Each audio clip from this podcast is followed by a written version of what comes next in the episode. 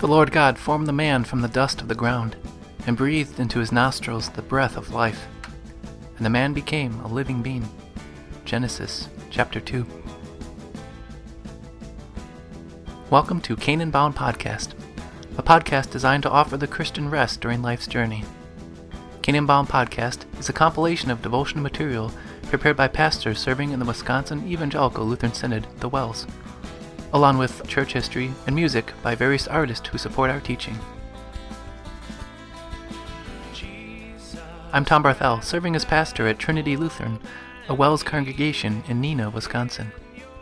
Glad to be serving as your host for this episode. This is episode number 109. We begin with our Bible truths. When does life begin? Bible Truths, question number 12. When does life begin? When does life begin? Who should decide when life begins, God or man? God made man in the beginning from the dust of the earth. Man was lifeless. God breathed the breath of life into man. God's breath was all it took to start life. God began human life through his breath in the beginning, and now life begins at the time of conception. God tells us through David that he gave us life. For you created my inmost being, you knit me together in my mother's womb. Psalm 109, verse 13. Some think that life cannot start at conception because babies could not live on their own outside their mother. Thankfully, God has more compassion for the unborn. Humans try to rationalize the ending of an unborn life by making it seem like the baby is not a real life from the time of conception. Is this really how God wants us to treat the life that He gives us? No, He wants us to treat life like He does, precious and holy. Life is a blessing from God, and He not only gives us life on earth, but eternal life with Him. What amazing love this is! How can one even consider ending the precious lives of babies before they are born and not give them the opportunity to live full life of blessings from God, just as we were given by our mothers? Christians trust that every life is a blessing from God and honor Him through the birth of all babies. Thanks be to God for the gift of life. Also, thanks be to God for the forgiveness He grants to those who have taken life or failed to defend it. God's word on life from the NIV, Genesis chapter 2, verse 7. The Lord God formed the man from the dust of the ground and breathed into his nostrils the breath of life, and the man became a living being. Psalm 100, verse 3. Know that the Lord is God. It is He who made us, and we are His. We are His people, the sheep of His pasture. John 3, chapter 16. For God so loved the world that He gave His one and only Son, that whoever ever believes in Him shall not perish, but have eternal life. Proverbs 23, verse 22. Listen to your father who gave you life, and do not despise your mother when she is old. Acts 3, verse 15. You killed the author of life, but God raised him from the dead. We are witnesses of this. 1 John chapter 2, verse 25. And this is what he promised us, eternal life. Psalm 139, verses 13 through 16.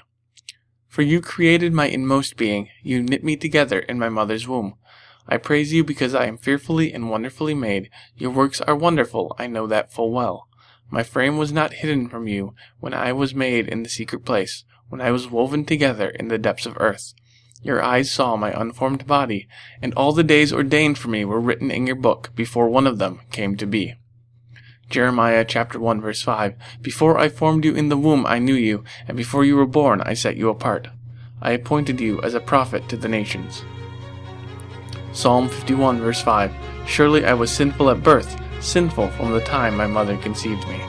That was Bible Truths, shared by the elders at St. Mark's Lutheran Church in Bemidji, Minnesota, and read by Philip Wells. Up next, we have a song by Koine from their CD Footsteps to the Cross. Liberating light, praise the one who frees the prisoners, turning blindness into sight. Praise the one preach the gospel, healing every dread disease, calming storms and feeding thousands with the Father's word of peace.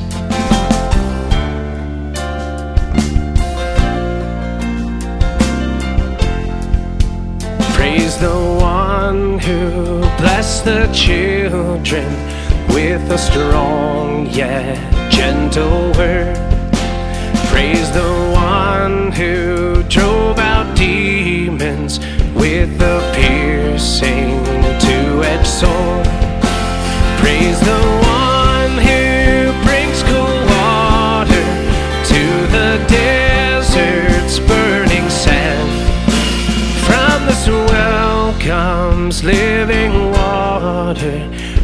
quenching thirst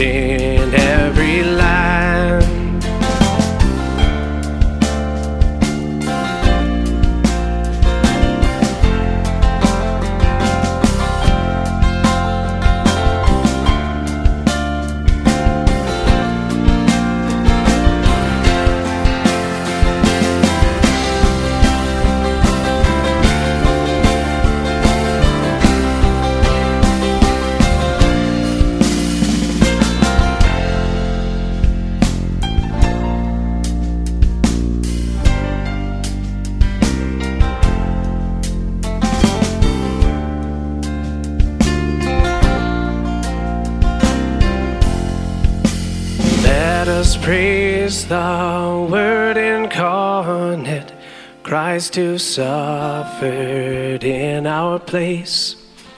Jesus died and rose victorious, that we may know God by grace. Let us sing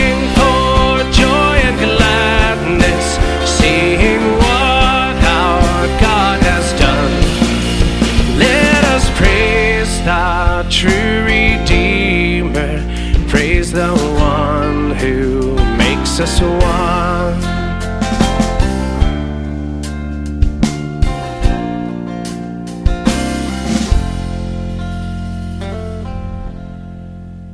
Next, we have God's Word on 1 Peter, shared by Pastor Mark Falk. 1 Peter 1 18 to 20, a lamb without defect. For you know that it was not with perishable things, such as silver or gold, that you were redeemed from the empty way of life handed down to you from your forefathers, but with the precious blood of Christ, a lamb without blemish or defect. He was chosen before the creation of the world, but was revealed in these last times for your sake. NIV 1984. To come to face uh, come face to face with a holy God is a universally terrifying experience. When the children of Israel were at Mount Sinai to receive the law, no one had to beg them to stay away from the mountain. They begged Moses to keep God away from them. When Moses came down from his time with God on the mountain, his face was so bright they could not bear to see him. He wore a veil. Now fast forward. Walk down a dusty Palestinian path in the footsteps of Jesus. Little children continue to come up to him to sit in his lap. Mothers bring their babies for him to, to minister to and love. Lepers cry for his help. Tax collectors climb trees to see him and gladly accept him in their homes. Had it been any different, had he displayed the glory of the Transfiguration, would they have acted this way? At the Transfiguration, his face shone like the sun, and there was some fear in the hearts of the disciples. But normally, Jesus, in his state of humiliation, hides his glory. It's still there, but he hides it.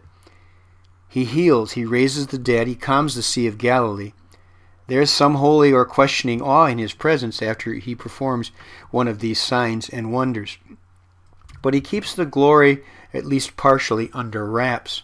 He comes to die on the cross, and glory won't get that done, only humility.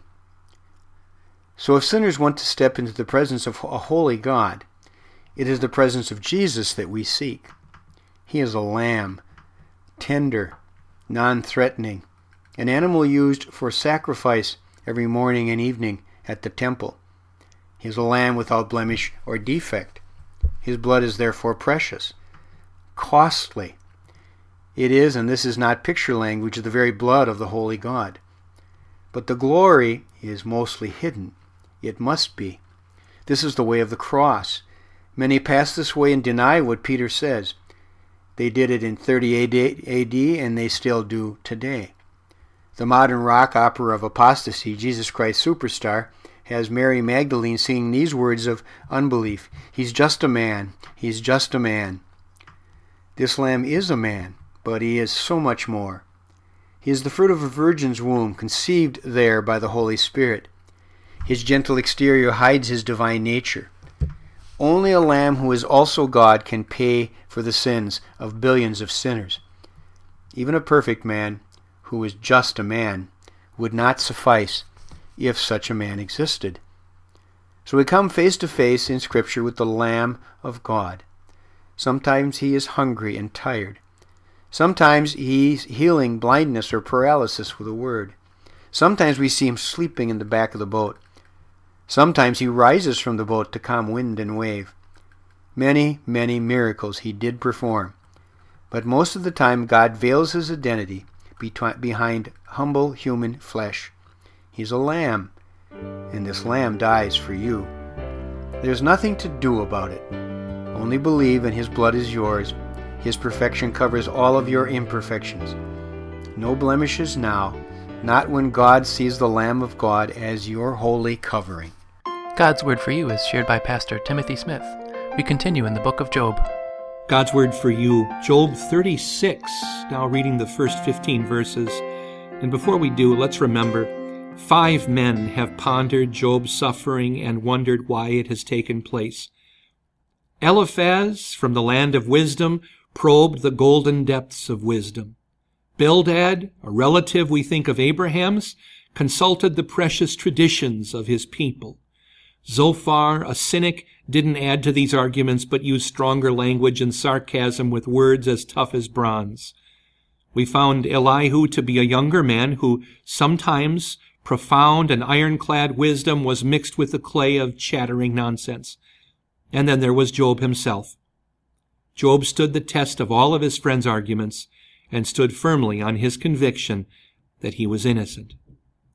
Chapters 36 and 37 are a transition to the last part of the book. There is no more contemplation on the reason for Job's suffering. Now the author of the great poem uses the words of Elihu to prepare us for the approach of the oncoming thunderstorm. The question that no man can answer beforehand is the one that faces all five of these men now. Are you prepared for the awesome power of our amazing God? Elihu continued, Bear with me a little longer, and I will show you that there is more to be said in God's behalf. I get my knowledge from afar. I will ascribe justice to my Maker. Be assured that my words are not false. One who has perfect knowledge is with you. Well, here Elihu is a lot closer to a Christian's view about God's justice but he says a little more, he speaks rather a little bit more confidently than we would like him to when he says things like, I have perfect knowledge and listen to me because I'm among you and so forth. Verses 5 to 7. God is mighty, but despises no one. He is mighty and firm in his purpose. He does not keep the wicked alive, but gives the afflicted their rights. He does not take his eyes off the righteous. He enthrones them with kings and exalts them forever. Here Elihu seems to mean this, that just because God is almighty doesn't mean he doesn't consider us or care for us. He keeps his eye on us and he provides for our needs. But notice that Elihu continues to think that God will uphold everyone who is downtrodden in this lifetime. And there he's missing the point. Verses 8 and following. But if people are bound in chains, held fast by cords of affliction, he tells them what they have done and they, that they have sinned arrogantly. He makes them listen to correction and commands them to repent of their evil. If they obey and serve him, they will spend the rest of their days in prosperity and their years in contentment. But if they do not listen, they will perish by the sword and die without knowledge. I know someone who worked for the justice system who was convinced that jails and prisons only had one purpose, and that was to reform the convicted. I think that a judge today would disagree that in many cases jails and prisons have at least two other purposes. First, to punish wrongdoing.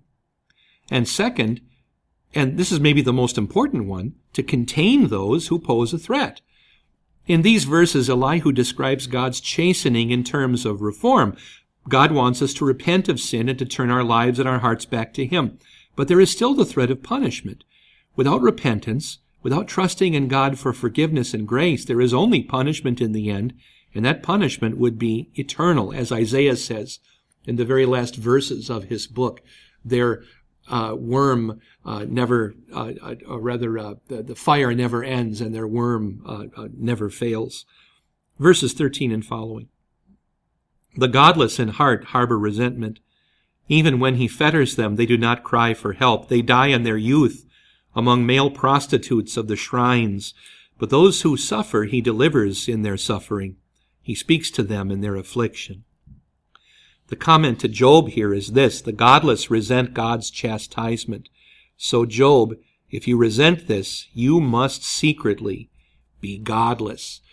Um, this reminds me of the of the the story um, that's actually a, a, play. I think it's by Aeschylus, or it might be Aristophanes, but it's called Prometheus Bound, where Prometheus, the firebringer, is uh, is bound in chains by Zeus and actually by a servant of Zeus. And he does nothing throughout the whole play but curse Zeus and curse everybody else in the world. Um, and that's just how the thing sort of plays out is with his uh, his bitter resentment of what's happened to him because of his rebellion. And that's a little bit what Elihu is talking about uh, here when he talks about those who are punished by God who don't learn from that and just bitterly rebuke God for what he's done. Now, verse 14, um, let me read it again because it's not easy to understand. It says, They die in their youth among male prostitutes of the shrines. Now, the second half of that verse says literally in Hebrew, Their life is with male shrine prostitutes. Uh, the King James Version said, Their life is unclean. And maybe that's the idea behind the verse. The, the whole passage together gives a sense of tragedy and shame, and the parallelism contrasts an earthly death, death and a shameful life. I, I suppose they die young, their life with shameful homosexual whores. That's Elihu putting godlessness in its strongest terms. Look at how great their shame is. But what about the godly? Elihu just calls them those who suffer. God tests those he loves and chastens those he wants to turn from sin. That's why we keep reaching out to him. That's why we keep turning from our sin and praising him in good times as well as in bad times. There is some strange wordplay also in verse 15. Let me reread that one too. But those who suffer, he delivers in their suffering. He speaks to them in their affliction. Now the word delivers, um, yachalets, sounds a lot like in their affliction, which is balachetz. I think the author of the poem is actually employing a rhyme, which is something we don't expect to hear in Hebrew poetry, although there is some in Isaiah, and as we've seen here and there in Job. Our lives are stained by our sins. We keep turning back to God, the one who delivers us in our repentance. We cry for help. We cry in our affliction, our balachetz, and he yalachates, he delivers us. In Christ, I'm Pastor Tim Smith. This is God's word for you. We'll close with another song from Footsteps to the Cross by Koine. My song is Love Unknown.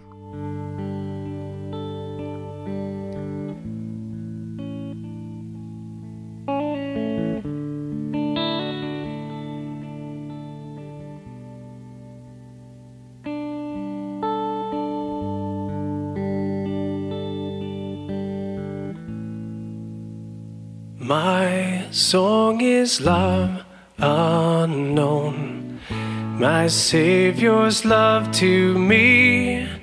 Love to the loveless, sure that they might lovely be. Oh, who am I that for my sake my Lord should take frail flesh? and I.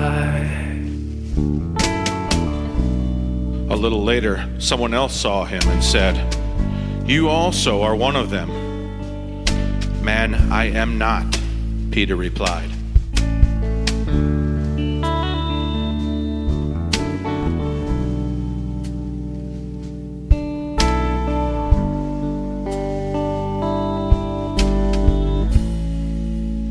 He came from his blessed throne, salvation to bestow.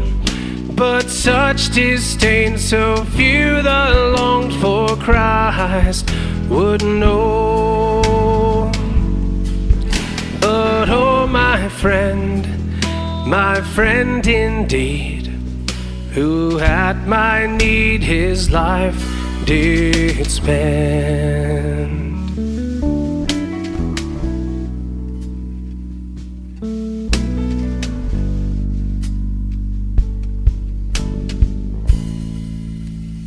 Sometimes they strew his way, and his sweet praises sing, resounding all the day hosannas to their King.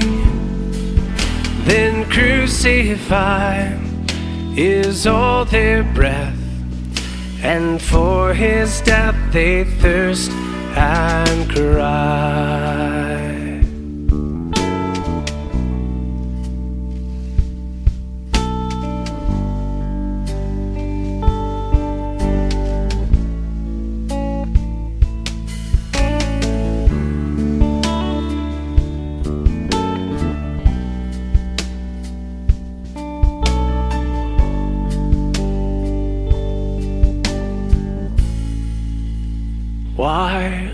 What has my Lord done? What makes this rage and spite? He made the lame to run, he gave the blind their sight. Sweet injuries, yet they had these themselves displeased and against him rise. Later, another asserted, Certainly this fellow was with him, for he is a Galilean. Peter replied, Man, I don't know what you're talking about. Just as he was speaking, the rooster crowed. The Lord turned and looked straight at Peter. Then Peter remembered the word the Lord had spoken to him. Before the rooster crows today, you will disown me three times. And he went outside and wept bitterly.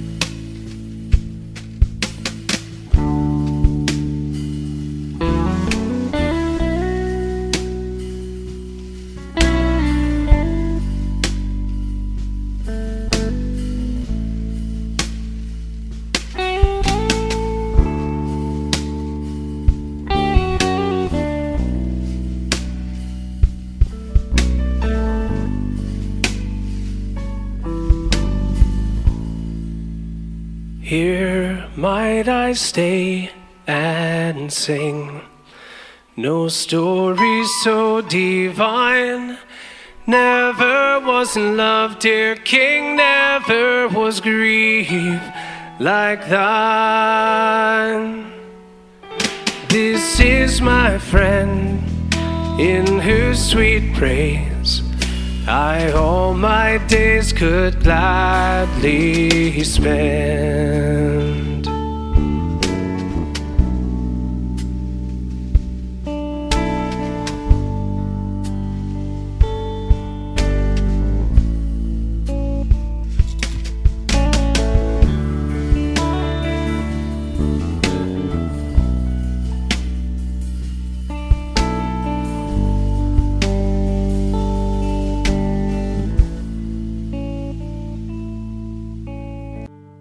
You have been listening to Canaan Bound Podcast. This episode was first shared in February of 2016. For more information, visit canaanboundpodcast.com, where you can find other episodes, as well as information on the artists who support our teaching. we encourage you to visit a WELS ministry location nearest you. Visit wels.net. Thanks for joining us. Love to the loveless, sure that they might lovely be.